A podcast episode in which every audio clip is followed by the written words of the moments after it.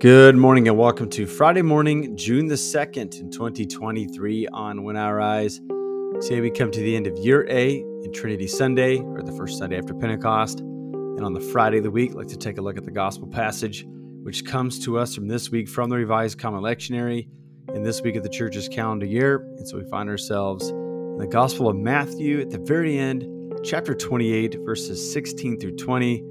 So let me read that passage provide a couple points for reflection, and then we'll spend our time praying along the theme that we find there. Thanks for making us part of your morning on When I Rise. Let's allow our souls to rise and meet God together in a time of prayer.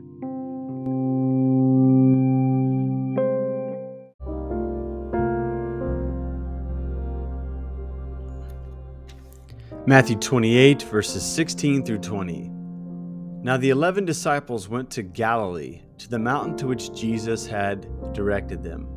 When they saw him, they worshipped him, but some doubted. And Jesus came and said to them, All authority in heaven and on earth has been given to me.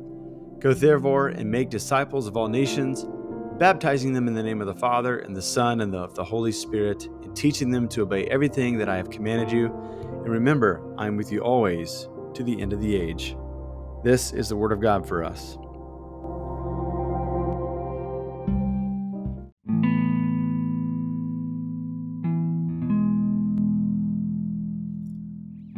So before we get into the nitty gritty of the passage, like, isn't that an interesting detail? It's one that always trips me up when I read this very famous passage.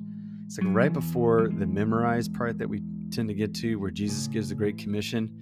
This is post resurrection. This is after all of the the sadness, all the glee and joy when they hear the news. People are gathered on a mountain. Um, as Rob Bell once said, like it's like when you when you meet with Jesus and it's like a really big event, you just you don't go to Kyle's basement, right? Right? And there's nothing wrong with Kyle. Kyle's great.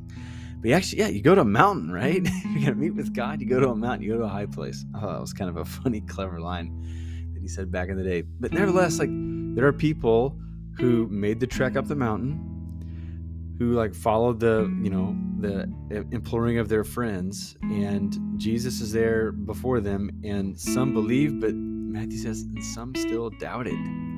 Like, isn't that wild? But many of us know, like, we're in touch with this because we've got family members who grew up in the church their whole life. I mean, we used to hear them answer questions in Sunday school. Uh, we've heard them pray prayers. Uh, they've been sincere when we've like been in worship services with them.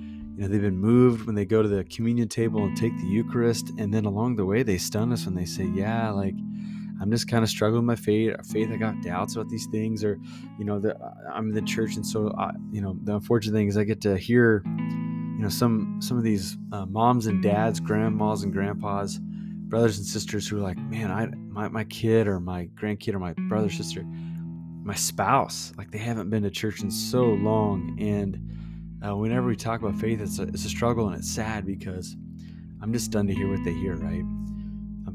I, I don't know how comforting this would be to read a passage like this because you still got to live within it. But even post resurrection, Jesus still with his disciples, there are still some who are trying to put the pieces together, even though they got way more like visually, like vi- visually confirmed in front of them. They're still struggling right? And so I don't know. Maybe that's some sort of a rare comfort for some of us today who've got a loved one who are just like searching and maybe they're further away from God than what we would want. Um, my only admonition for any of us is man, there's still time on the clock and God's still at work. And uh, the love of God is so compelling. And that love was compelling to us. And I think it's going to be compelling for them too. That's, that's going to be my prayer. But to the Great Commission, I mean, this is just a, a reminder of where the story's always gone. This is not um, something that's happened in isolation. Uh, but this has been the story from the very beginning. I mean, in Genesis 1 that we read, you know, earlier this week, God wanted to fill the whole world. The whole world was his temple where we can behold the glory of God. And we are like the image bearers, the shadows, right, of God in the world. And um, this God drew near. And when this, uh, this cruel world had turned its back on God, um, God stayed in quantum entanglement with us, like we read about in Psalm 8, right? This God wasn't going to give up on us. And it wasn't that he came and he died on a cross and uh, that a story is cobbled together that we could share, but that story is intended to help broadcast love to the ends of the earth, right? Um, and that that love is something that uh, changes and transforms us. This is what we talked about yesterday at the very end of Second Corinthians chapter 13. Paul's farewell words were, "Hey, love one another. Like keep it, keep this in order. Greet each other with love. Be a loving people. Let that be the greatest piece of your reputation is that you're a lovely people, right? So this is like where this is going. So the Great Commission isn't isn't just like Jesus is into a worldwide church because he wants to be a big church. No, like this is something that's been in their story, right? I mean, Abraham was destined to be a father of many nations, right? He was going to have a family that would become a nation that would bless all nations, right? Like that's all the way back in Genesis 12 and following. And so this is just a retelling. This is just a reimagining of all that's been promised to Israel up to this point. And this is going to be a stumbling block for them as we turn to the book of Acts and as we see these uh, Galileans, these followers, followers of Jesus, go to this wide world around them. They go to places like Lystra and Athens, and they go to a place like Antioch, right? And all these different epicenters of a culture that's not their own. You know, places where there's not even synagogues. Um, they've got like a gut check. Like they got to say, this far? Like, would God go this far away from Jerusalem?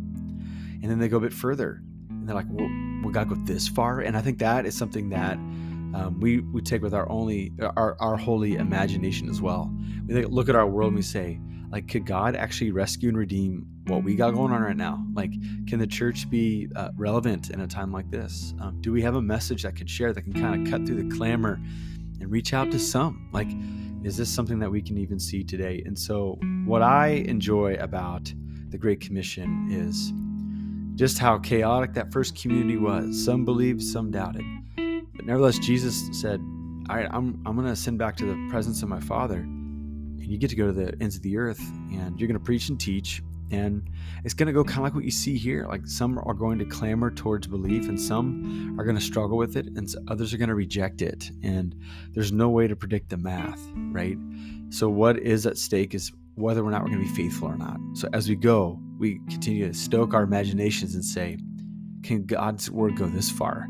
Uh, with the message of the gospel, reach out to this one, right? And with a great enthusiasm, we act it out we continue to proclaim and bear witness, and then we watch what God's going to do. And so that's my hope for us as we carry into the weekend, as we think about being in fellowship with the Trinity, is that we're still on mission, the same mission that Jesus gave to these Galileans, still ours. These are their words that these, you know, their words for them are our words today. And so I pray that we take these words seriously and that we go out into the world and with the joy and the gladness in our own hearts, uh, the thrill of following this God, and may other people and other lives be transformed around us. So, those things in mind, let's pray to our God this morning.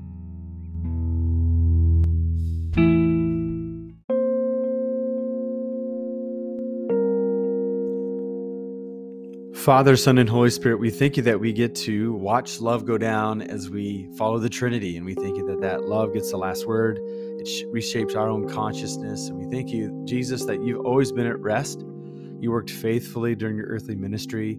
You continue to make intercession before the throne of God. And you give us this great commission, and you promise to be with us as we teach and as we baptize and as we proclaim and go from place to place, make disciples. We thank you that we can lean upon you and still learn from you. And so, God, this day, we sign up once again for this great story. Uh, the story is ongoing and it's got a great end.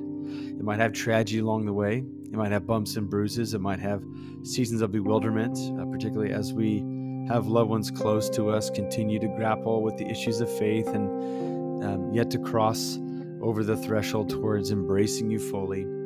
God, we just pray that you give us the same confidence and rest that you had. Uh, may we see it in your eyes. May we hear it in your words today so that we can have no fear as we go from place to place and as we engage with life upon life. And so, God, consume us once again. Allow us to be just overwhelmed by the love within the Trinity and I pray that it would give us meaning for today. It would give us energy for mission in front of us. And I pray ultimately it would help shape our destinies ahead. We ask all these things in Jesus' name. Amen.